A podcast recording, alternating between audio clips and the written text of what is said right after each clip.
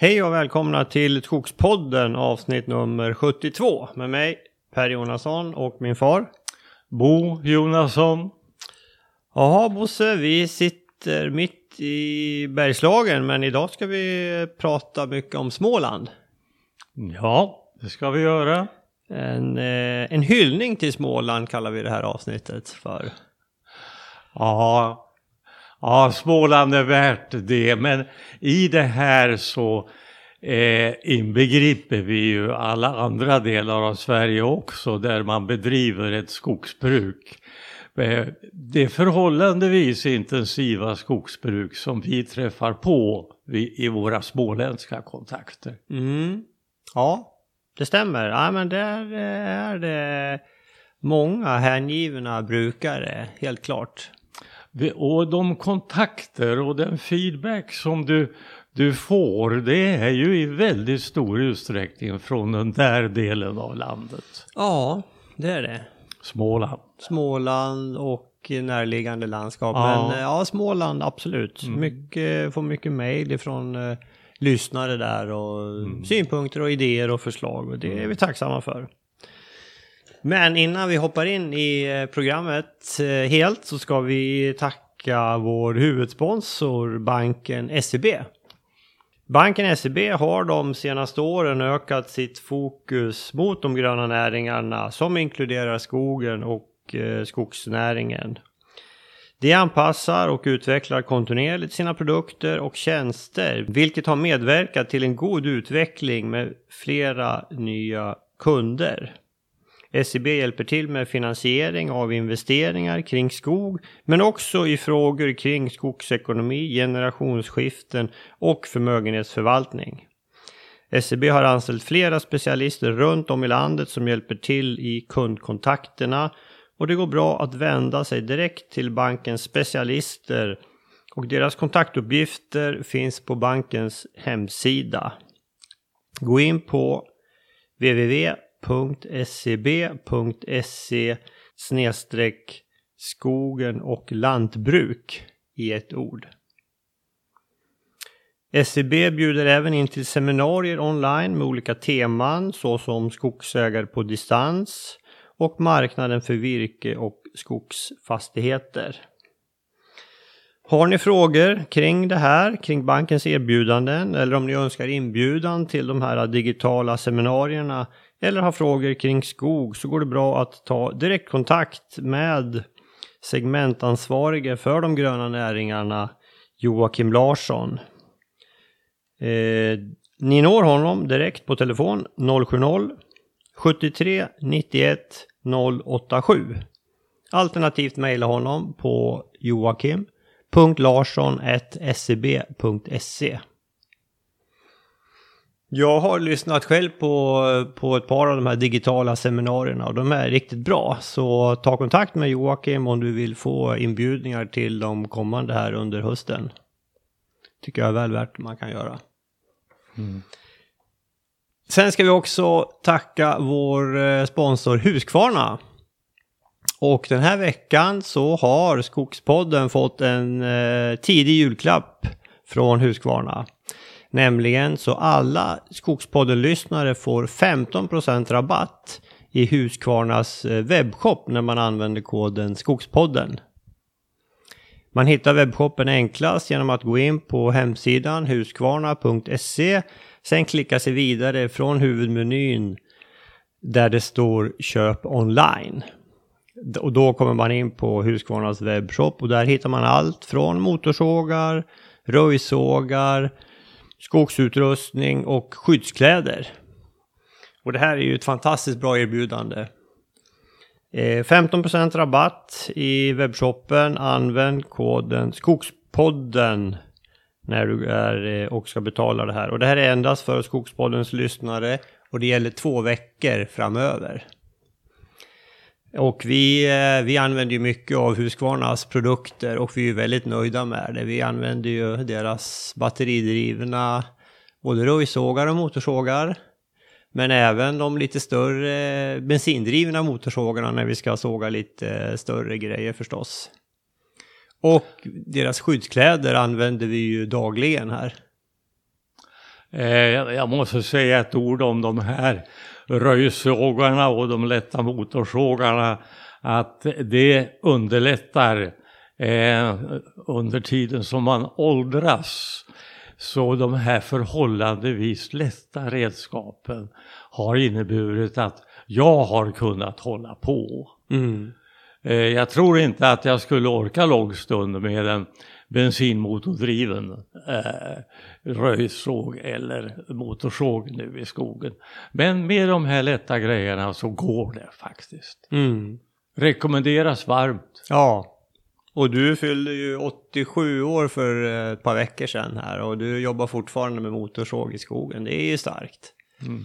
De är ju väldigt lätta och smidiga de här ja. produkterna. Mm. Och, ja, vi, vi trivs väldigt bra med dem. Och jag gillar ju även deras större bensindrivna motorsågar när vi ska fälla lite frötallar och sånt där. Då, ja, det är en fröjd att jobba med dem. Och som sagt, skyddskläderna, vi kör ju med Technical Extreme. Alltså jag gillar ju de kläderna mm. väldigt mycket. Mm. Skyddsbyxorna, ja, det är ju som att ha på sig ett par vanliga, mm. Mm. ja, rejäla byxor helt enkelt. Oh. Nej, men det är bra grejer. Jag rekommenderar starkt. Eh, gå in i webbshoppen, utnyttja det här fantastiska erbjudandet. 15% rabatt, ange Skogspodden som eh, kod. Vi ska inte glömma vår samarbetspartner Föreningen Skogen också. De samarbetar vi med och de eh, kommer med en ny tidning eh, den här veckan faktiskt. Eh, det är nummer 10. Och det, den tidningen har som tema kultur och historia. Bland annat så tar man upp begreppet snygg skog. Vad är det för något? Jag är inte helt säker. Nej, Nej vi, vi får läsa tidningen. Men det är ju det är väl det som är grejen att man tycker olika, olika människor tycker olika. Mm. Men en, en pelarsal, en timmerställning tror jag de flesta tycker är en vacker skog. Mm.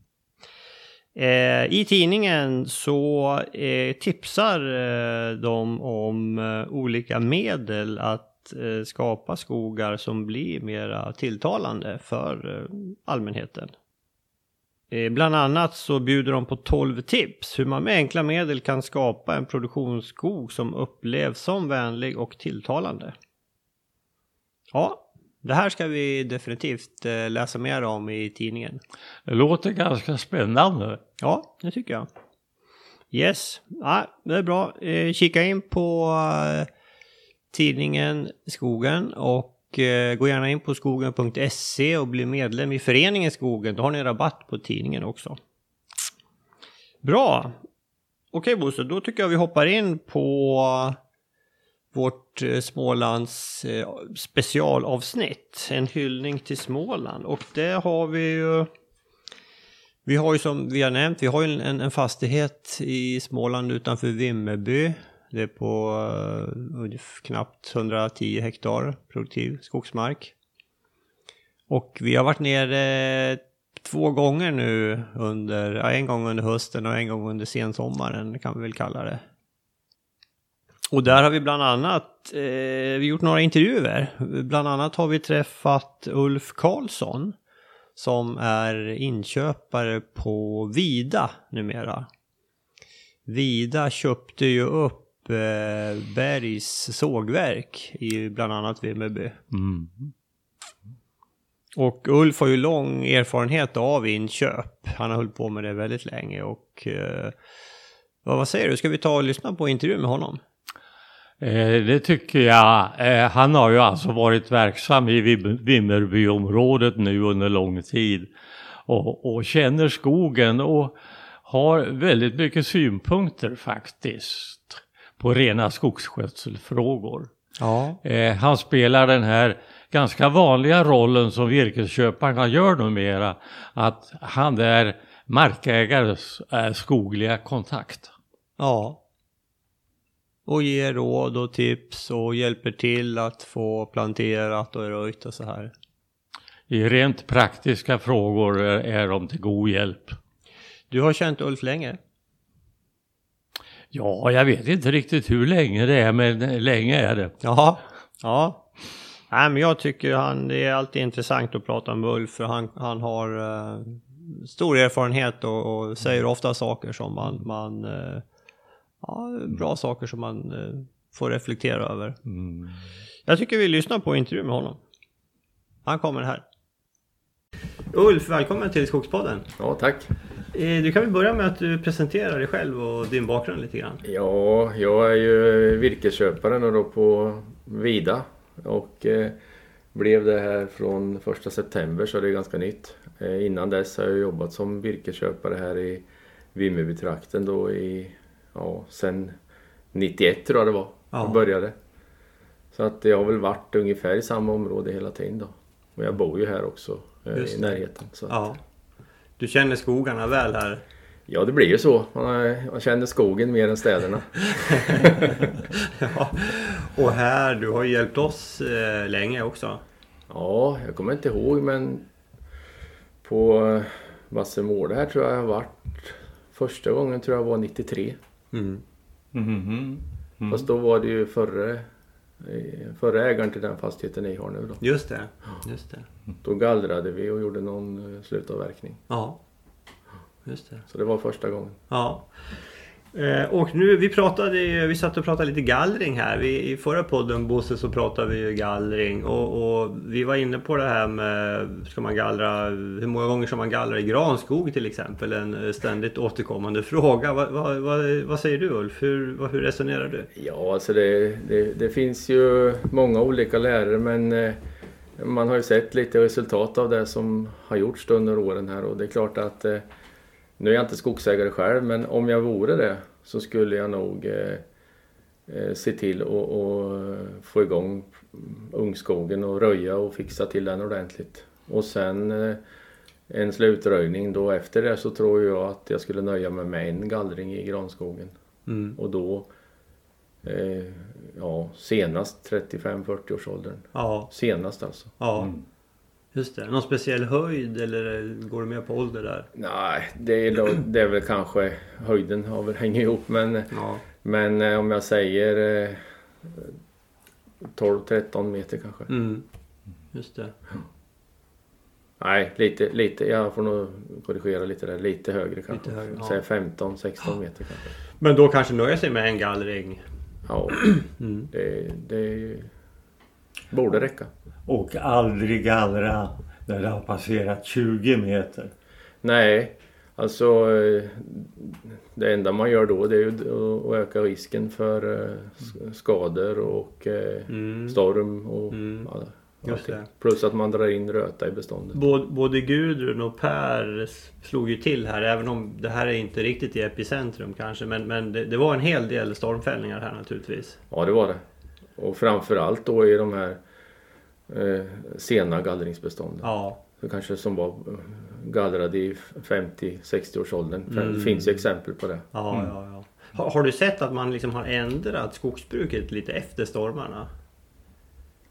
Nej, det kan jag inte påstå. Det, det, en del har säkert gjort det men alltså det, det förekommer ju fortfarande att det gallras i alldeles för gammal skog. Ja, ja, ja. ja. Okej. Okay.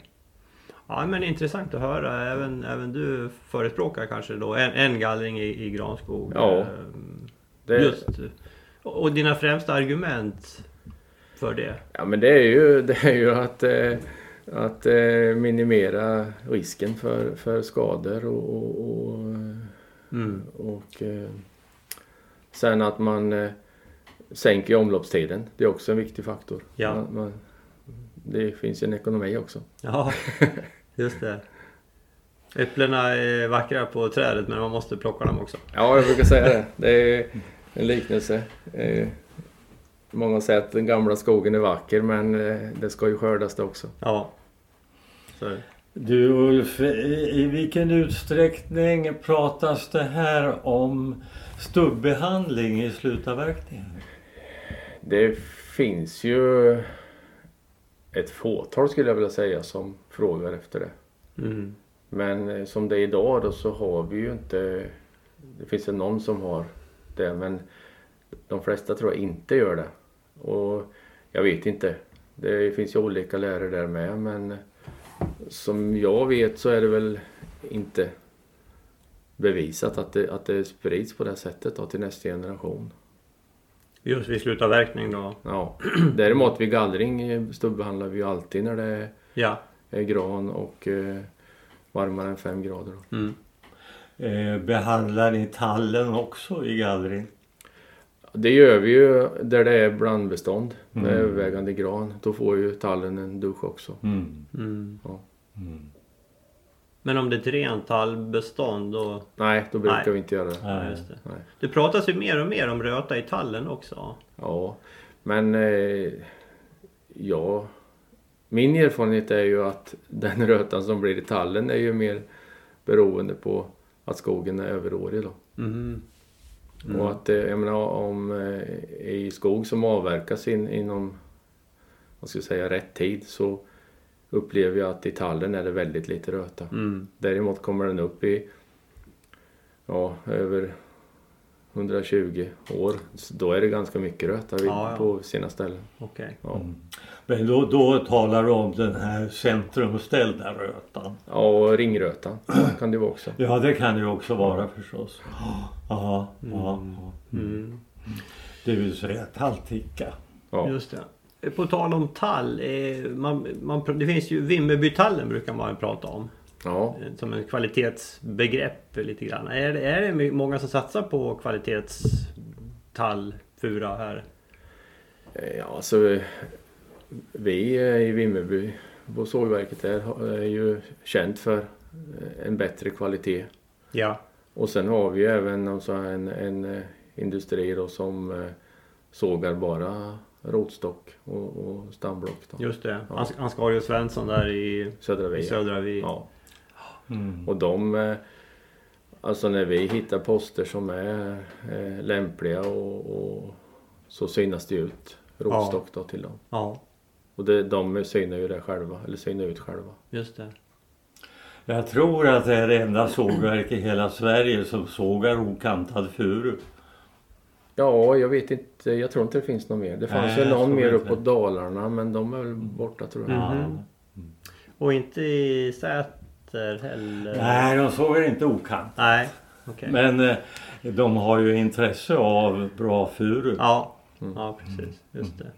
Ja, men det är ju intressant. Eh, Men eh, det här med stamkvistning då, är det någon, är det någon som håller på med det här? Det förekommer också lite men det är nog inte i någon stor omfattning tror jag Nej. inte. Nej. Det är också ett fåtal markägare som är liksom, Mm. Det är väl de som är mest intresserade. Ja, ja, precis. Just det. Hur är det med annars? Eh, Man hör ibland att eh, den, den stora risken är att det finns liksom för få skogsarbetare som Ja, så för att hyra in för röjning och, och sådana jobb. eh, Hur, hur ser det ut? Alltså på senare år så har det ju blivit svårare och svårare att få tag i, i skogsvårdare och manuell jobb. Om man säger. Ja. Vi måste ju fälla ibland för maskinerna när det är för grovt och så här då. Ja, Och det är klart att eh, det är nog ett problem, eller kommer bli ett större problem för det är, det är svårt att få tag i, i, i arbetskraft till det. mm. Och det, vi har väl, just nu har vi ju så vi klarar oss men, men att man ser ju de blir äldre också. ja Och det kommer ju inga nya det gör det inte. om. Nej. Eh, entreprenörsgäng från Polen och andra gamla östländer. Ja, det, det finns ju. Det, det finns ju då eh, Sundins till exempel och Svenska Skogsplantor. De har väl också lite skogsvårdare men eh, vi använder dem också. Men ska jag säga precis som det är så är det väl, det finns ju ett litet motstånd mot det. Mm. Ja. Bland eh, en del markägare då. Mm. Vad har vi? Har du något mer som, eh, du, som, som, som är speciellt för den här trakten eh, tror du? Eller den här delen av landet? Ja, vad ska vi säga då? Du, du, du nämnde att det, det finns vissa områden som är extremt steniga här i närheten. Eh, Kristdala och... Eh, Vi, vi, vi har ju varierande terräng. Eh, Det finns ju allt ifrån tallmoarna här runt Vimmerby. Och sen Mm. finns det ju, om vi kommer lite neråt eh, eh, Kristdalakanten så är det ju väldigt stenigt och blockigt. Ja. Även upp mot Lockneby och den kanten är ju också sämre terräng. Ja. Men eh, eh, skogligt sett så är det ju alltså kvalitet och den biten är ju inte sämre där. Utan det är ju Nej. mer att det är svårare att driva. Då. Ja. Lite mera. Plus att det kanske är, är eh, om man ska se någon fördel så är det väl att det blir stenigt så står ju skogen fastare. Just på det. Just det. det har ju, hur, hur, hur ser det ut på, med granbarkborren här nu då? Ja, alltså vi hade ju i fjol hade vi ju ganska stora angrepp. Och eh, lite söder om oss var det nog lite mer än vad vi har här runt Vimmerby då. Men Mm. i år upplever jag nästan att det är lite mer här och norr, norr om oss. Mhm. Att det har... Vi har minst lika mycket i alla fall. Ja. Plus att det har visat sig en del angrepp här nu på slutet efter sista värmen här i augusti. Då var det ju ja, rejält varmt då. Och Mm. Det, det, då var det ju aktivitet. ja, just det. Men eh, vi kämpar ju på nu med att hugga ner sån skog som är, är skadad då i riskzonen. Då. Ja, du, du näm- vi pratade ju lite tidigare här och du nämnde det här med, med sök och plock. Eh, Att du, du kanske gärna ser att man tar lite mera än, än bara just det som är skadat. Ja, alltså vi höll ju på här i fjol då och jobbade en hel del med det här sök och plock men eh, samtidigt ser vi ju att där vi har varit första gången där har vi ju kanske fått åka tillbaka både två, tre gånger på en del, i en del fall. Ja, Så att eh, men sen är det ju att det går ju inte att, hugga ner allt utan man får ju en för stor volym att hantera så det, det, det funkar ju inte. nej. Men alltså ska man tänka rent för att begränsa insekterna så tror jag att, att ehm, man eh, skulle ta ett, en slutavverkning alltså på ett, ett lite större område runt angreppen. Ja, Så att man, jag tror man får bort det då på ett annat sätt. ja, Du, eh, det har ju varit ett jätteproblem eh, i södra Sverige överhuvudtaget. Det här att man under lång tid har planterat gran på tallmark. Hur, hur är det med det? Har, Ja. har, har det här minskat i omfattning?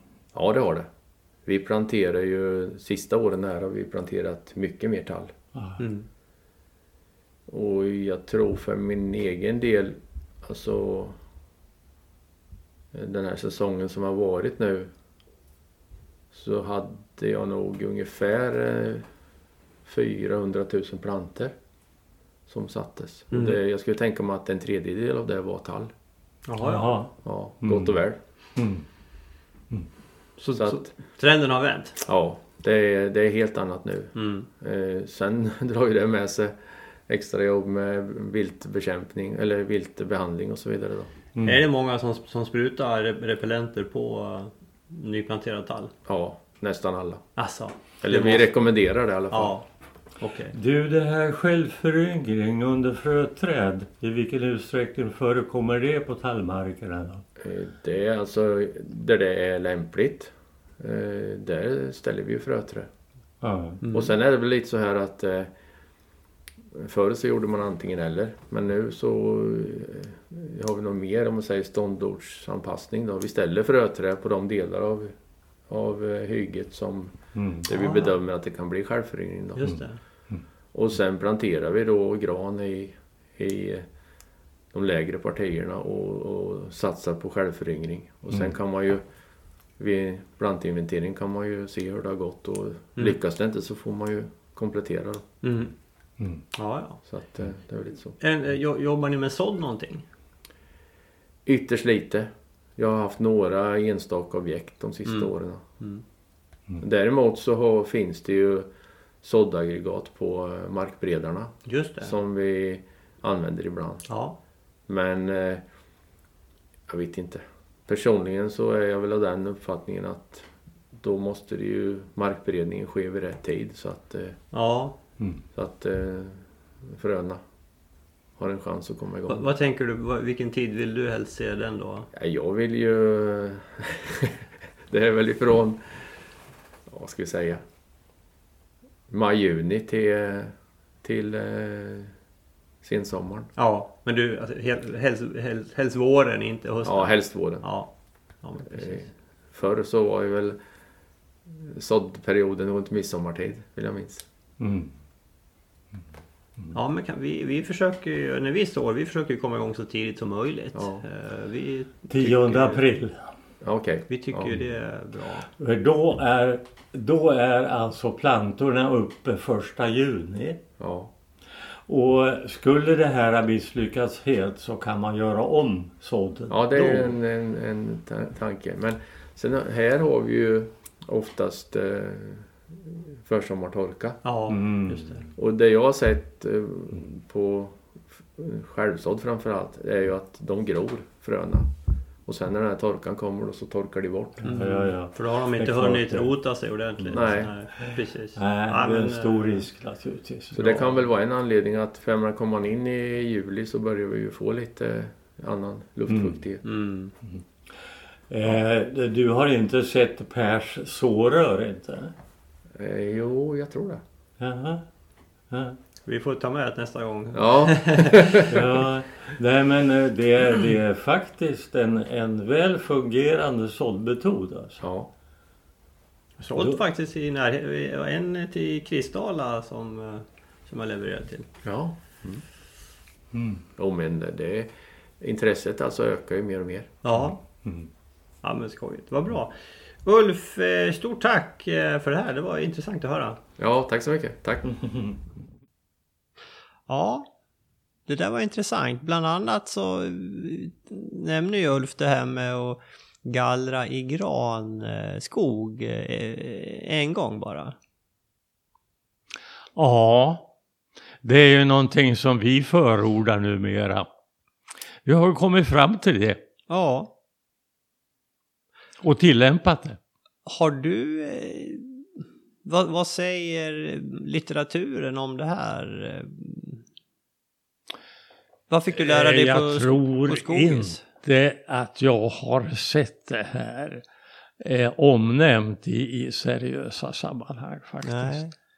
Och jag har inte träffat någon heller som, som hävdar det utan jag tycker att ja det här, jag känner det att det här har kommit naturligt. Mm. En framväxt, eh, den insikten. Mm. Eh, ska ju säga också att Jonas Kling som ju har figurerat i Skogspodden några gånger. Eh, han är ju också en sån här riktigt erfaren och mångkunnig virkesköpare. Eh, han, han förordar det här. Och det, det tycker jag, det, det stärker mig i, i min uppfattning. Han pratar om ett begrepp som han har träffat på, nämligen söndergallrade granskogar. Mm. Just det. Vi intervjuade honom, jag tror det är för två avsnitt sen och då pratade vi just om det här. Men eh, jag tänker på, det har ju forskats ganska mycket om gallring. Eh, alltså de här gallringsförsöken. Eh, men där pratar man kanske inte om hur många gånger man ska gallra. Eller?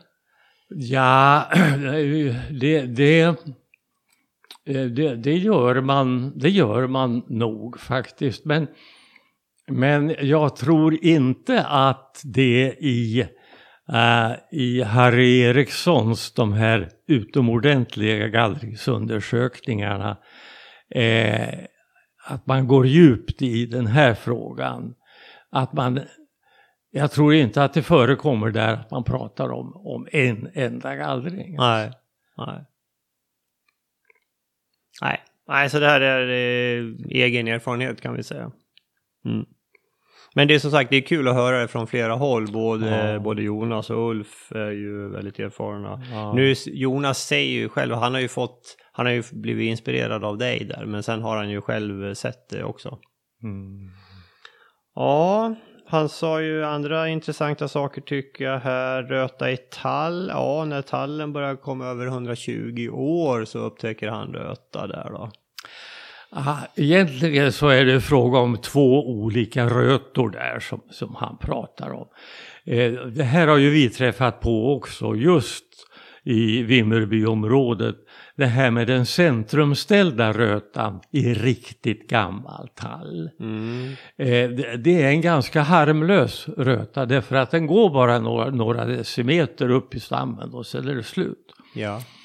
Men sen finns det den här rötan som dödar tallen och då tvärdör tallen. Mm.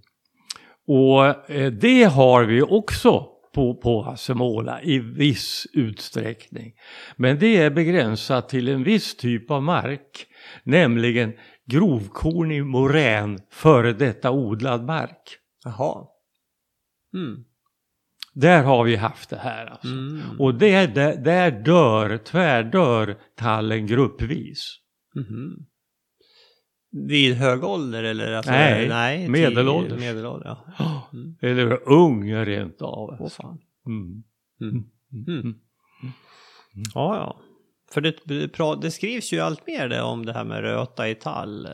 Ja, det har börjat pratas mycket om det men, men eh, eh, jag tror ändå att det är begränsat till den här typen av mark vi sa. Och mm. det har jag fått bekräftat eh, i samtal med forskare också. Ja, ja, ja. Ja, sen eh, nämnde ju också Ulf en sak som du och jag har pratat lite grann om det här med om, om man får ett angrepp av granbarkborrar. Eh, sök och plock alternativt eh, ja, avverka en större ett, ett, större bestånd då för att få bort hela. Och hans eh, erfarenhet var ju att det ofta kom tillbaka om man väl hade liksom börjat plocka. Och det är, oh. det är precis vad vi har sett här också. Oh. Att kan man så är det nog bra att ta bort hela beståndet. Om mm. det är mm. lämpligt, det, det, får man ju se fall till fall. Ja, intressant intervju tycker mm. jag. Men vi nöjer oss inte med en smålänning utan vi har ju träffat en smålänning till. Eh, Jan Blomqvist som, eh, som, som driver ett eh, företag med Blomqvist Skogsvård AB. Det är Jan och han har två anställda som gör skogsjobb. Röjning, manuell fällning, beskogning, de fäller lite träd i svåra lägen och sådär också. Och Mm. Eh, ja, det, jag tyckte det var, vi har ju hyrt in honom eh, och eh, hans team då för att hjälpa oss med röjningen i Vassemåla. Vi behöver hjälp. Ja, professionell hjälp och de var ju väldigt duktiga på att röja tycker jag. Ja. Nej men eh, de gör en kolossal nytta genom att de finns. Verkligen. Kan rycka in eh, när maskinerna inte klarar. Eh, maskinerna går ju inte fram riktigt överallt. Nej. Hur bra de än är så behövs det då och då lite mänsklig arbetskraft med motorsåg. Ja, och blir, blir det för grovt eh, så behövs ju det också. Mm. Och likadant det här med uh, ungskogsröjning som de gör mycket av är ju mm. Och där sa ju, ja, vi ska inte gå intervjun i förväg, men det är intressant för just den här typen av skogsvård där det är brist på. Det är många som säger det, att det, det är kanske det största problemet idag, att det är svårt att få tag på kvalificerad personal och för röjningar till exempel. Det är kanske inte ungdomarnas första val när det gäller yrkesinriktning. Nej, det är det ju inte, helt klart. Och det, det är ju ett hårt jobb alltså. Ja, det är det. Visst är det det. Ska vi lyssna på Jan? Det gör vi. Han kommer här. Eh, Jan Blomqvist, välkommen till Skogspodden. Ja, tack så mycket. Eh, du kan väl, vi kan väl börja med att du berättar lite grann om dig själv och din bakgrund. Ja, ja, ja, och vad ska man säga om det? Jag har väl bakgrund är ju att jag alltid har varit intresserad av natur och skog. Så jag gick ju en skogsbruksskola utanför Kalmar, Helgesbo då. Ja. Två år var det bara på den tiden. Och sen eh, har jag ju jobbat med det alldeles för länge, det är 35 år nu. Oj! Ja. Eh, så jag var väl anställd först på Domänverket som det hette då. Ja. Och trivdes jättebra där. Men sen tog de ju bort fotfolket på ja, 92 någon gång, 93. Ja. Och sen körde jag lite maskin ett tag då, en skördare. Ja. Processor hette det på den tiden. Ja. Fast det var väl inte riktigt min grej kände jag. Och sen var jag anställd av en privat då med skogsvård och ja, mycket övergrovt och manuelljobb. Sen Ja. startade jag firman, min egna firma 00. Ja. Så det är 20 år i år då. Ja, ja. Jajamän. Just det. Och nu driver du alltså det här företaget eh, Blomqvist Skogsvård, heter det? Jajamän. Ja. Blomqvist Skogsvård AB och eh, ja, vi, det är en liten skala. Det är ju inte så det så jag vill bli stor. Jag har två anställda. Ja. Ja. Som fungerar, som är självgående. Ja. Ja. Vad, gör ni, vad gör ni för jobb? Det är ju mycket, vi röjer ju mycket framför maskiner, skördare då, siktröjning och sen är det ju väldigt mycket ungskogsröjning, det är ju det. Ja. Och sen är det ju manuellhuggning idag med motorsåg är ju inte mycket men det är ju tyvärr det inte maskinerna kommer åt. En skrant eller en brant backe då Mm. ja. och övergrovt och sånt. Eller om det kanske är blött också? Precis, fälla fram. Ja. ja. i mossar och så. Just det.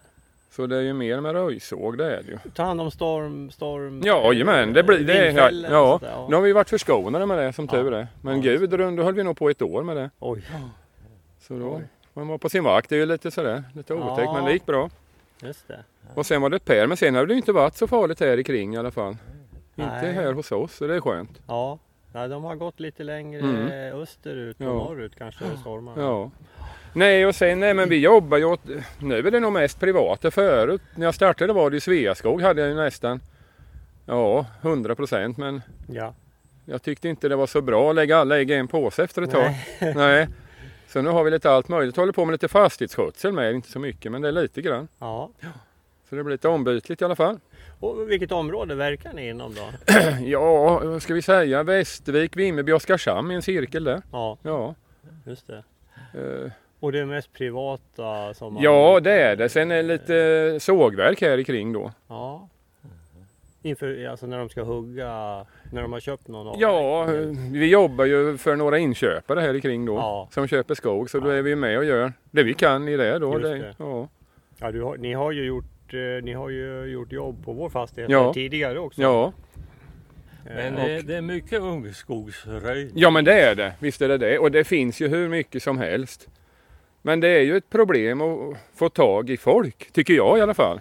Precis, Ja. det var min nästa fråga. Det är många som säger det, att det är svårt att hitta Ja, skogsarbetare. Det är, förr då fanns det ju, som jag säger, de här bondpojkar. De, Ja, de, det var ju naturligt, de följde med pappa ut i skogen och många fick sitt intresse där då. ja, Men idag är det ju inte mycket så tyvärr, så det är väldigt svårt att hitta. Sen är det ju ett väldigt, en annan trivsel, men det är ju ett rätt hårt jobb. Det är inget att sitta på kontor direkt. Nej, Nej. nej. Men du är hel i kroppen fortfarande? Ja, men det tycker jag. Lite krum och stel och måna tycker jag mot för när jag var i 25-årsåldern kanske. Ja, men det, det, gäller nog, eh, det gäller nog oss samtliga. Ja, det, ja, vad skönt att höra. Så att nej, nej, men det funkar ju och jag tycker fortfarande det är rätt så roligt. Och i och med att man jobbar åt lite olika, det blir lite stimulerande med. Ja. Men det, är, det måste ju vara ett tufft jobb alltså. Man Ja. går med röjsåg eh, Visst är flera det det. dagar i sträck. Det, alltså. visst är det så. Det är, sen är det väl lite teknik också, helst med motorsågen då. Mm. Det inte, Jag tittade ju på dig och Jerker igår då och jag, jag tycker ni, ni jobbar så snabbt alltså. Okej. Jag vet jag sa då att det är som ni dansade fram i skogen. Jaha, ja dans är väl inte min grej annars. Men, kanske i skogen Nej, då. men jag rörde er snabbt och, Ja. och fick ju mycket uträttat som igår. Alltså. Ja. Ja, det gick ju ruskigt fort. Jag jämför Ja, ju när Bosse och jag röjer. Det, det går inte alls lika fort. Ja, ja, men det går nog det också. Det. Ja, fast det var, det var skillnad. Ja, det var ja, kul man, läser väl lite av sina misstag och så. så. Mm. Det är ju viktigt med att hålla saker i ordning och framförallt att klinga och kedja har det vasst. Det är ju Ja, är inte det. Skärpa på det så funkar det inte så bra. nej precis. Och berätta lite grann om nu ungskogsröjning då. När, när vi satte igång igår, vi Mm. hade ju ganska Ja, vi gav ju er instruktioner då hur vi ville ha det röjt. Mm. Brukar det vara så att ni får instruktioner av skogsägaren? Så här vill vi ha det röjt. Ja, då. fast det, det får vi absolut. Men många idag de vet knappt vart de har sin rågång, gränsen på skogen. De har ärver sina gårdar. Och, Ja. så många gånger får vi bara ut en skogsbruksplan att de här områdena, här står det att det behöver röjas då. Ja, ja. Så då får vi själva leta ut. Att, ja. Men visst får vi instruktioner, det får vi också. Det är både och. Det är både och. Ja. Hur brukar instruktionerna lyda? Alltså, eh, hur, det här med, vi pratar ju mycket om att spara eh, alltså mat till viltet. Ja, Eh, jo, men det är ju det här raser då. Ja, Rönn, asp, sälj och ek. ja. Det är ju viktigt för det, vi har ju väldigt mycket vilt här i kring. Ja, Och det har ni. märker ni också. jo, det märker Ja, vi också. Sen är det ju lite, här är det inte så mycket kronhjort. Nej, Nej, det Ja, har vi ju, där jag bor och söder om Västervik, det är ju Många klagar ju, ah, det är älgen säger de. Men det är det inte alltid utan vi har förskräckligt mycket kronhjort där och Ja. de både gnager sönder granarna i 30-årsåldern och äter tallplantor. De tar väl det mesta tycker jag. just det. Ja, Ja, ja, det är det. det. ja. De ska ha sitt. ja. Ja, Men det- okej, så det är, det är mycket spara, liksom, spara mat till viltet. Det, det kan man säga. Det, det gäller generellt eh, ja, men en del, sen är det väl en del, vad ska man kalla dem, den här gamla stammen. Då ska det en del, nu röjer du rent, det ska vara snyggt. Ja, Det ska vara som en park. ja, Och, och då gör vi ju så. ja. Ja, och det blir ju fint men det växer ju upp igen, det gör det ju. ja. Ja. Just det. Ja. Ja. Eh, Vi har ju eh, lite ovanlig syn på det här med att röja i gran. Vi, vi är rädda, rädda för att släppa in rotrötan på ett tidigt stadium. För att eh, det behövs ju en, en, bara en granstubbe vid fel årstid. En granstubbe som kanske är ett par tre centimeter i diameter. Så, kan man, så kan man där få en rötinfektion som sen sprids till de omkringstående granarna också. Och, och det, det här är kanske inte helt vanligt att skogsägaren trycker på det här. Nej. Jag vet ju själv om det men jag tror inte många har vetskap om att. Nej. Nej. Nej. Ja, det är ju sen forskning där. Ja det är väl det. Hur länge har man Ja, sett det? det är under senaste femårsperioden skulle jag Ja, säga. ja. Som vi, Ja, ja. som vi har tagit det här som ett Ja. problem. Vi har väl hört också och det är ju det här då. Det är väl en del som trycker på det att nu röjer vi granen när det är typ fem grader eller kallare. Då är det Ja. inga bekymmer. Ja. det. Om det nu stämmer vet jag inte. Men... Nej men det, det, det, det brukar vi gå på. Ja. Mm, Det tror vi på. Ja. I det här fallet sa vi ju att ni får fälla gran efter första november. ja. För, för att Ja. förenkla det. Ja. lite grann. Sen sa ju du lite med ibland om man tycker för att se snyggt ta en hög stubbe kanske. Kan man ta eh, en hög stubbe Ja. och en gran som står eh, ensam som gran, alltså det är kanske 7-8 meter till Mm. närmaste Mm. gran. Mm. Då kan man ju ta den. Ja. För att den blir rötinfekterad, det Ja. gör ju ingenting. Nej. Nej. Men hur är det? Röjer ni gran även på sommaren åt folk? eh? Ja, det, det gör vi ju. ja.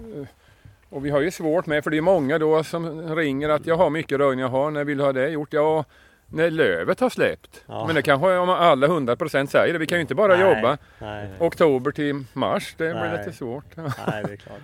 Och sen vintern är ju tuff med för oss. Det är ju det är väl det värsta med det här jobbet. Nu har vi haft bra vinter men blir det snö och så då är det ju. Just det, och det blir mörkt fort. Och det med. Kör ni med pannlampor då eller? Nej, Nej. nej, nej det gör vi inte. Då, vi har, då har vi lite annat på morgnarna där då med Ja. fastighetsskötsel. Eller? Ja. Just det. Ja, pannlampa, ja. Har ni provat? Vi har nog inte röjt med pannlampor. Nej, det har vi inte gjort. Det känns Nej. lite farligt. Ja, det känns lite... Mm. Det är lite överdrivet Lite kanske. svårt också. Ja, lite svårt. Ja. Lite svårt. Ja. Men jag tänkte på det med märgbaren, men det är ju ett annat. Det är ju sommartid. Det, det fick jag lära sig i skolan då att den skulle ju röjas från 15 juli, nej i maj till 15 juli. ja. Men det där, äh, jag har aldrig hört någon som har fått några skador av det. Nej. När man Nej. har röjt det här det är att man inte får röja grovbarkig tall då. Nej, precis. Eller det är då man ska röja grovbarkig tall. Just det. Vi, vi har, vi haft lite större eh, tallröjningar då har vi försökt lägga dem runt, runt midsommar. Eh, Vid något tillfälle har vi gjort Ja, det. vid något tillfälle. Men eh, vi, vi har ju faktiskt nästan inte haft. Vi har inte haft några angrepp av större bergborre Nej. efter röjning. Nej, jag har aldrig sett det heller. Men vi har ju, ibland så barkar vi ju lite grann också eh, med motorsåg. Ja, man liksom ja. drar lite repor. eh. Sen får det väl ligga ett antal kubik eller löpmeter eller de uttrycker sig per hektar. Mm. Mm. Fem kubik eller något. Ja, precis, precis. Men du berättar mer om det här med röjning och skogsvård. Har, f- finns det fler som er? Alltså? Har ni konkurrenter? Eller har ni monopol på det här? Oh, oh ja, det finns. Jag kallar dem för kollegor. Men, Jaha. ja, men det finns lite men inte så farligt. Nej. Jag märker inget av med någon konkurrens så. Nej. Nej. Ni har mycket jobb. Jaha, det finns hela tiden. Tvingas, ni, tvingas du säga nej till något jobb? Ja, det så är det. För Ja. vi, är ju, vi är ju bara tre med mig då. Och Ja. det kan ju, så är det. Och då kan du, ibland har du ju tur, då kanske någon som ringer lite för långt bort tycker jag. Då. Jag vill ha lite på närområdet då. Ja. Så kanske man tackar nej till det. Det har ju varit en hel del eh, polska arbetslag bland annat, eller ja, från, från Mm. Europa. Hur, eh, hur ser är det, förekommer det lika mycket? En, en del säger att de, de är inte riktigt lika aktiva längre. Nej men det har ju varit jättemycket men det känns som det har blivit lite mindre. Jag vet inte om de längtar hem eller om de fått det bättre hemma en del och så men det är ju en större, ju, där har det ju varit konkurrens Ja, med mycket som planteringar och sånt. Det är ju svårt att hänga med. Det är svårt att få bra betalt tycker jag då. ja, Vad det gäller sånt. Mot när jag började i skogen då kunde man ju tjäna pengar ja. på att plantera skog men det har ju Ja, det är det märks ju Mm. på den biten. Mm. Men det är som att det har fallit tillbaks lite. Det är som att bolagen har lite mer bekymmer att få Ja, tag i ja, folk ja. jag det verkar som. Men är det, är det många som liksom hör av sig? För jag menar röjningsbehovet generellt är ju väldigt stort. Mm. Ja. Eh, Tittar man på Äbin, de visar ju hur, mycket, hur stor andel av skogen som är Mm, röjd och det mm. är ju ofta, det är ju liksom mer än 50 procent som Ja. är oröjt. Jo men det här, bolag ringer till mig men Ja, de som finns här i kring och Ja. eh, men jag har sagt ifrån för vi har ju så mycket privata. Ja, Och jag jobbade som sagt var åt ett bolag och det var, det gick jättebra. Jag är kvar där än men det är ju det är ju, är man hos en privat det är mer trevligt känns det som. I alla fall om jag jobbar åt det. Åh vad bra det var, vad fint. Men där då kanske den får en, ett stapeldiagram. Så här mycket kostar du där och där kostar du så mycket. Det är inte lika roligt att att höra på det kanske. nej. Det blir lite större personligt engagemang kanske Ja, hos ja. eh, privata skogsägare. Men där har man väl fortfarande, det är väl lite utländsk arbetskraft som Mm. är stora lag då. Ja, De kör ju mer bulkkörning då. Så det. ja, just det. Ja, precis. Vad gör ni mer då? Vi- Röjning, såg, alltså fällning, lite, Ja, och sen- lite plantering, Det- det är- stam, stamkvistning? Är det, Nej. det, Det är, nej, det är dåligt det. Det vet man ju förr. De pratar ju mycket om det precis som det Ja, faller tillbaks. Jag vet inte men det är ju rätt så viktigt egentligen. Du kan ju få fram fin ja. kvalitet. Mm. Sen är det, nej men det är ju det. Sen är det ju lite, vi fäller väl i trädgården lite sånt med. Lite ja, just det. Knepiga trä och sådär. Ja. Mm. Mm. Så det, ja, det räcker till så. Har du några tips då till, till den privata skogsägaren som ska ut och röja själv? Liksom? Hur, hur blir man en duktig röjare? Bäst är ju att röjningen blir av, brukar jag säga. Ja. Det är många som säger att nu ska jag röja här den lördagen och där och där men sen kommer det inte till att kanske så då. Det är ju för tråkigt om det går för länge. Många är duktiga att plantera sin skog men röjningen släpar ju efter ibland. Mm. Är, är röjningen viktig anser du? Jag tycker ju att det är det viktigaste. Gör du inte en röjning då blir det ju ingen skog. Du kan ju plantera plantor men det blir som konkurrens och de det blir så trängda. Det blir som en sytråd till slut, sen dör de. Ja. Ja. Så röjningen är absolut viktig och för att det ska bli diameter och Mm. stormfast och allting. Ja. Just det. Hur ofta bör man röja? Ja, nu ska vi se här. Nej, men säg att har planterat och sen det är ju vad det är för bonitet, markens produktionsförmåga. Ja. Eh, Så har du bra bonitet då kan du få gå dit efter 4-5 år första gången. Mm. Ibland kanske man kan vänta 6-8.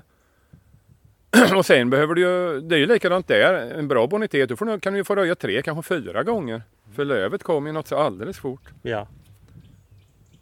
Men normalt sett här kring det är ju en första röjning då. Och den, det ju inte, du får inte gå in för tidigt heller. För då kommer ju slut så fort igen. Ja. Och sen efter kanske fyra fem år så många gånger kan du göra en slutröjning. Och sen blir det en röjning innan gallring många gånger med. Just det. Ja.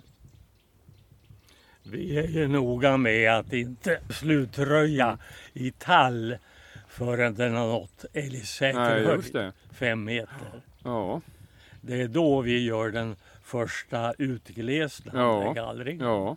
eh, röjningen. Mm. Nej, har du mycket problem med vilt då är väl det bra. Du förlorar lite men i diametertillväxt då. Mm. Ja, höjden är ju inget, det skjuter ju hur den Ja, tätt det står. Men. Mm.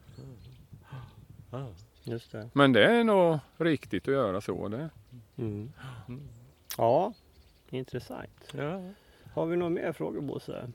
ja, jag tycker det här var ju, Ja, var, ju- var ju en väldigt fin stund. Eh, Ja, det, var så, det var imponerande att se er jobba igår där. Det Ja, ja. så jäkla snabbt. Och, Ja. eh, liksom, Jag hade tur den gången. Nej men det är klart, ni, ni får ju en väldigt bra blick för liksom, vilka träd ska Jo man men det ställa hoppas kvar. jag. Och... Så är det väl. Det. Men har hållit på ett tag som sagt. var, Så det. Vi, igår var- när vi träffade er där, då, då var det lite björk där Mm. eh, som ni röjde i. Vad, finns det något speciellt man ska tänka på när man röjer björk? Ja, om det är ett rent björkbestånd så gäller det att ta det väldigt hårt. För de växer så fort. Det får inte gå ihop i kronorna. Nej. Men sen är det ju, björk är ju bra. Jag brukar säga det är ju mamman till granen. Om Ja. du har en granplantering. Och då är det jättebra att ställa en björkskärm. Dels för frost kanske i början. Mm. Och sen får man ju ta den lite mer och mer successivt varje röjning av björkarna. Ja. Det är... Det är en metod som förekommer en del i Småland, att du har Ja. en skärm med björk och så planterar man Mm. gran under. Ja, jajamän. Ja. Då Visst får är du så. liksom, och sen kan du då, ja, har du tur då får du ju björktimmer som Ja, du kan ta bort och sen, och sen kommer och sen granen. kommer nästa. Ja, då får du. Det blir som två avverkningar. Ja, För ja, björken är precis. rätt så snabbväxande. Den är ju, Ja, röjer du den rätt, den går ju hugga slutavverkning efter 40 år nästan. ja. Du, eh, igår jag lade märke till en sak när ni röjde. Eh, om ni, du kom fram mot en björk Ja. och så eh, kapar du den med ganska hög stubbe. Ja, Kanske bortåt 70-80 centimeter Ja. hög stubbe. Och i nästa skede så kapar du ner stubben. ja just det. Aha. Ja, Ni Det- gjorde så i ganska stor utsträckning. ja det, är, väl- det var ju rätt så högt där. Det var Ja, ju ja. 7, 8, det var 10 meter höga va? Ja, ja. Det är väl lite för att få ner det med. ja. Eh, men sen brukar vi såga av stubben. Det behöver vi inte men det ser lite tokigt ut att ha den där höga stubben. Mm. Ja, för ni, ni var noga med att lägga ner eh, träden Ja. som ni hade röjt. Det är inte alla som gör det. Nej det kanske inte är men En det, del, en del träd står kvar efter röjning. det ser så liksom. tråkigt ut tycker jag om det står som plockepinne. Ja, ja, ja, ja. Och sen kan det ju vara dumt med, det är väl ingen fara, men står du och trycker på en huvudstam, den kan ju stå så länge. Ja. Det är ju... Och sen blir det lite svårt att se liksom. Ja men det är det. Hur Då ser du knappt var det går på rus och röj, och den står kvar, då ser du knappt var det har varit. Nej. Det var ju, det var ju lite hög, det är ju lite knepig en sån röjning, men det, det går ju det med. Ja. Nej men precis det med björken också. Det är ju viktigt att man tar bort. eh, Och sen är det ju, mycket. om du röjer en första röjning och lämnar, många lämnar ju jättemycket björk, men de växer ju så fort så du får ju gå dit snart igen då. Mm. Och inte ställa dem för nära barrträden. Mm. En gran tål ju rätt mycket, men en tall däremot, han, Nej, han får ju stryk. just det. Mm. Yes, nej men eh, Jan Blomqvist, eh, tack så mycket för att du ville vara med i Skogspodden. Ja, tack tack. Tackar. Ja, nej, men det var, det var skojigt. Ja, där hörde vi Jan. Ja, nej, det var intressant. Nej, men båda de här intervjuerna, de är underbart jordnära. Verkligen. Verkligen eh, jordnära och eh, nej, riktigt eh, trevligt. Man skulle ju önska att det var flera som ville satsa på just sån här skoglig entreprenadverksamhet. Eh, alltså skogsvård eh, som, som Jan gör med sitt företag här. Ja. Vi, vi saknar ju verkligen det här på Gusselborg. Ja. Vi skulle behöva eh, ett lag som det Jan har byggt upp där. Det skulle vi behöva här också. Alltså. Ja. Nej, alltså det, det, när det gäller röjning, det verkar ju finnas hur mycket jobb som helst. Och, och tittar man i Äbin så är det ju otroligt mycket som är oröjt. Ja. Ja. Det här är alltså ett, ett kvalificerat jobb. Alltså. Ja. Eh, Ett alternativ som har funnits nu under ganska lång tid det är de här eh, röjargängen ifrån gamla Östeuropa. Ja. Eh, men man kan ju fråga sig vad har de för kvalifikationer? För det är ett viktigt jobb som görs alltså. De bestämmer hur den skogen ska se ut hundra år framåt i tiden. Ja. Eh, och jag tycker att en fråga man kan ställa sig innan man släpper in sådana här i skogen, det är vilka lövträarter känner de igen? Mm. Man vill ju kunna ge detaljerade instruktioner och det är klart att ja, det, det kan bli språkförbistringar. Eh. Ja, och känna igen lövträden särskilt då på bar kvist. Det är inte helt enkelt. Det är ganska svårt. Mm. Ja. Men viktigt alltså. Ja, visst är det det. Mm. Ja, men just att spara rasen och så här. Och... Ja, bland annat raser, men det finns andra arter också. Ja, ja. Jag, jag kollade, Äbin har ju, visar ju siffror och på nationell nivå, alltså över hela Sverige, vet du hur stor andel som är oröjt vid deras inventering? Ja, vi har ju pratat om den här siffran. Eh, men du, jag har nog glömt den. Ja, nej men det är 80 procent. Yes.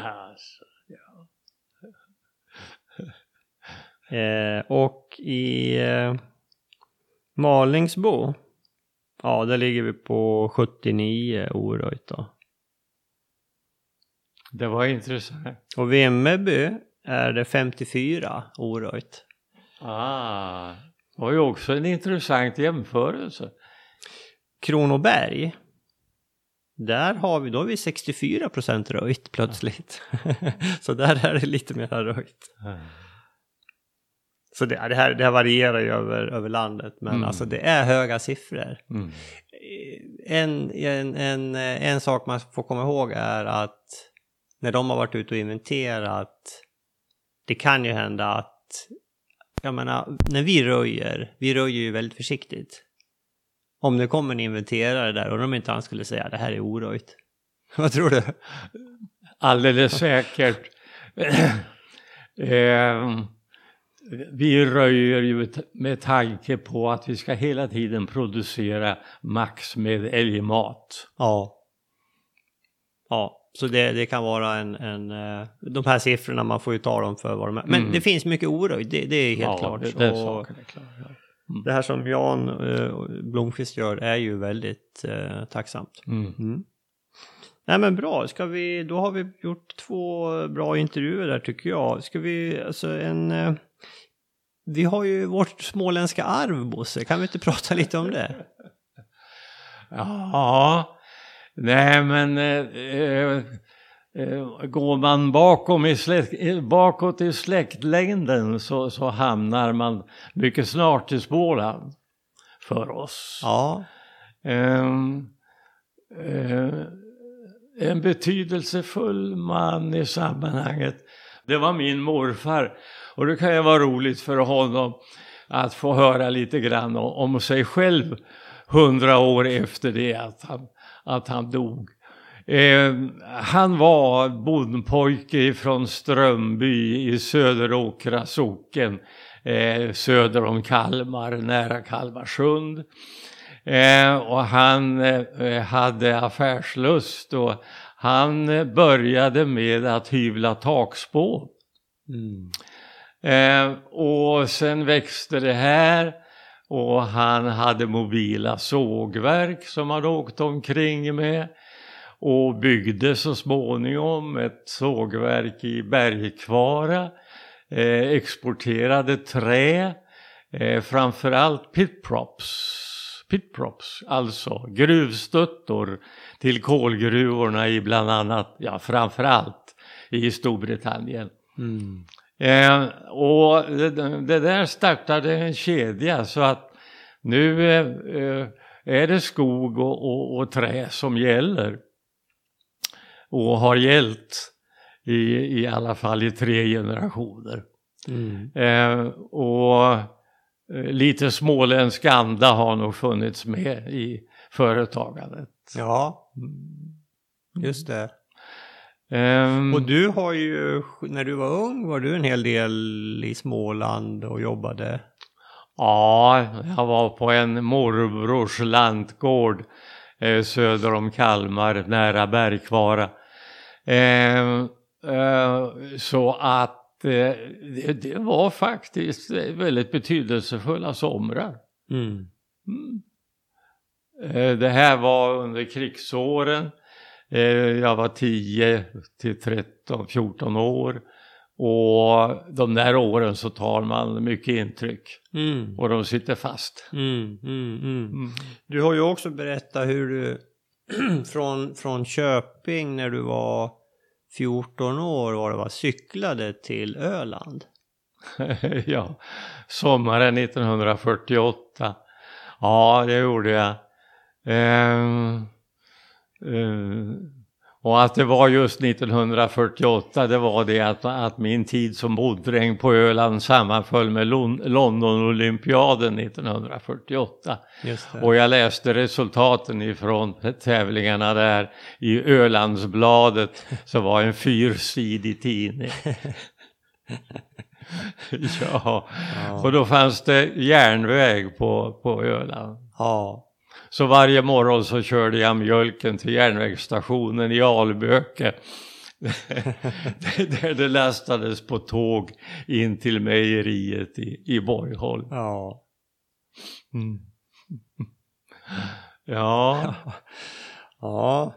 Ja, det känns som, eh, det låter som länge sedan och det är det ju också. ja, men det var inget märkvärdigt med det där faktiskt. Det. Mm. mm. Ja. Sen har vi ju, jag menar det är ju på din sida, sen på, på Ingers, alltså din fru, min mammas sida, har vi ju också småländska rötter. Ingers mormor härstammade ifrån Lönneberga.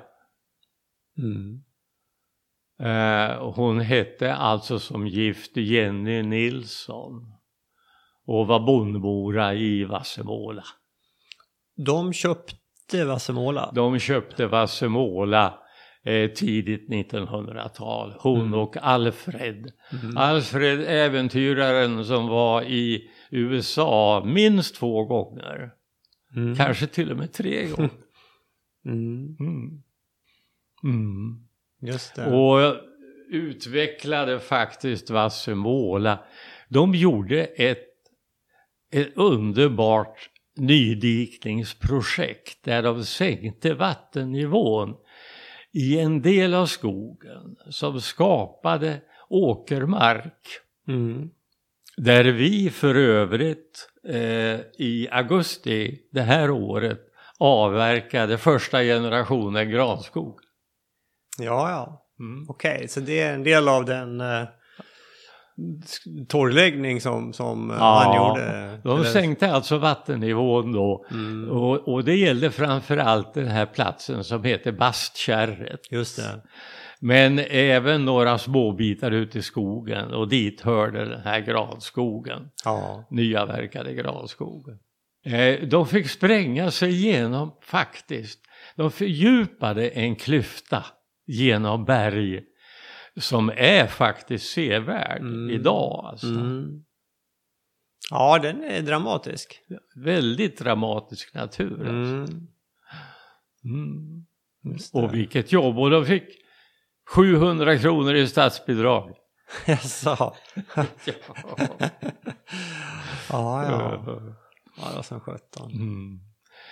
Eh, eh, jag har en, en upplevelse ifrån, ifrån 70-talet eh, då jag eh, var några dagar nere i södra Småland och, och reste omkring. Det var faktiskt i samband med älgjakt. Eh, och eh, jag slogs då av det kolossalt välskötta landskapet som var det. Mm. Så fina gårdarna var. Och eh, det här, så, så, är det nog i stora delar av Sverige nu också. Men Småland var tidigt ute i det här alltså. Mm. Man hade börjat få pengar. Eh, skogen hade, blivit, hade varit värd eh, pengar då i ett par årtionden. Och de här pengarna de användes på att eh, bygga om gårdarna, rusta upp och göra snyggt. Alltså. Mm. Och det här har spridit sig sedan. Nu tycker jag att hela vår landsbygd, oavsett var man är i Sverige, är väldigt välskött. Alltså. Mm. Men det var i Småland jag såg det första Ja, ja. Alltså. ja. Aha. Ja. Nej men det är ju, det är ju väldigt vackert där. Är, jag vet, vi har ju som tur så vi har ju betande kor i vår närhet av gården där. Eh, Kenneth som har och Kenneth och hans son som, som driver det här och, och att de håller landskapet öppet. Vassemåla är en väldigt vacker plats. Ja, ja det är det. Ligger på en liten Karaktär höjd. av gammal bondby finns kvar alltså. Ja, det gör det. Mm. Ja, men jag tänker ofta på det, det här med man pratar om att ah, man ska minska, man ska inte äta kött då för det är bättre för klimatet att äta vegetariskt. Ja, men om vi, om vi slutar äta kött, alltså det, allt skulle växa igen. Och vi skulle inte ha den här öppna landskapet. Den biologiska mångfalden skulle ju mm. dramatiskt eh, försämras. Så nej, jag fortsätter nog äta kött och ser gärna att de här landskapet hålls öppet. Ja, visst. Ja, nej men den här flocken med, med eh, tjurar och, och, och, kvigor som går där, det, det, är, det gör sig fint och särskilt i en betesmark så är det röjningsrösen. Mm. Och i de här röjningsrösena så växer jättebuketter av hassel. Mm. Mm. Vackert. Mm. Och sen på en del av, av de här, på de här röjningsrösen så har ju de här eh, starka, sega smålänningarna burit upp sten och liksom staplat. Ah st lösa stenar på en större sten. Ja. Och passat in. Ja. Förstå vilket jobb. Ja. Lite, lite små, lite bondearkitektur. ja. Ja. Ja. Ja. ja, vad säger du? Ska vi eh, kanske nöja oss där? Vi gör det så åker vi till skogen med våra röjsågar. Ja, nu ska vi åka och såga och det kommer att bli med eh, Husqvarnas eh, röjsågar förstås. Och eh, glöm inte att från vår sponsor Husqvarna har vi ett fantastiskt erbjudande här. Alla lyssnare får 15% rabatt i Husqvarnas webbshop. Använd koden Skogspodden. Gå in på huskvarna.se och klicka er fram till webbshoppen och handla julklappar. Till exempel. Två veckor gäller det från och med nu. Sätt igång och handla. Vi ska också tacka vår huvudsponsor banken SEB som eh, fokuserar mycket nu mot de gröna näringarna.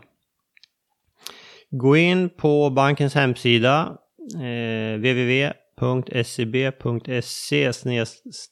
skogen och lantbruk i ett ord och läs vem som är din eh, närmaste kontaktperson då. Eh, det går också bra att ta kontakt med segmentansvarige Joakim Larsson. Han är ansvarig för de gröna näringarna på SEB.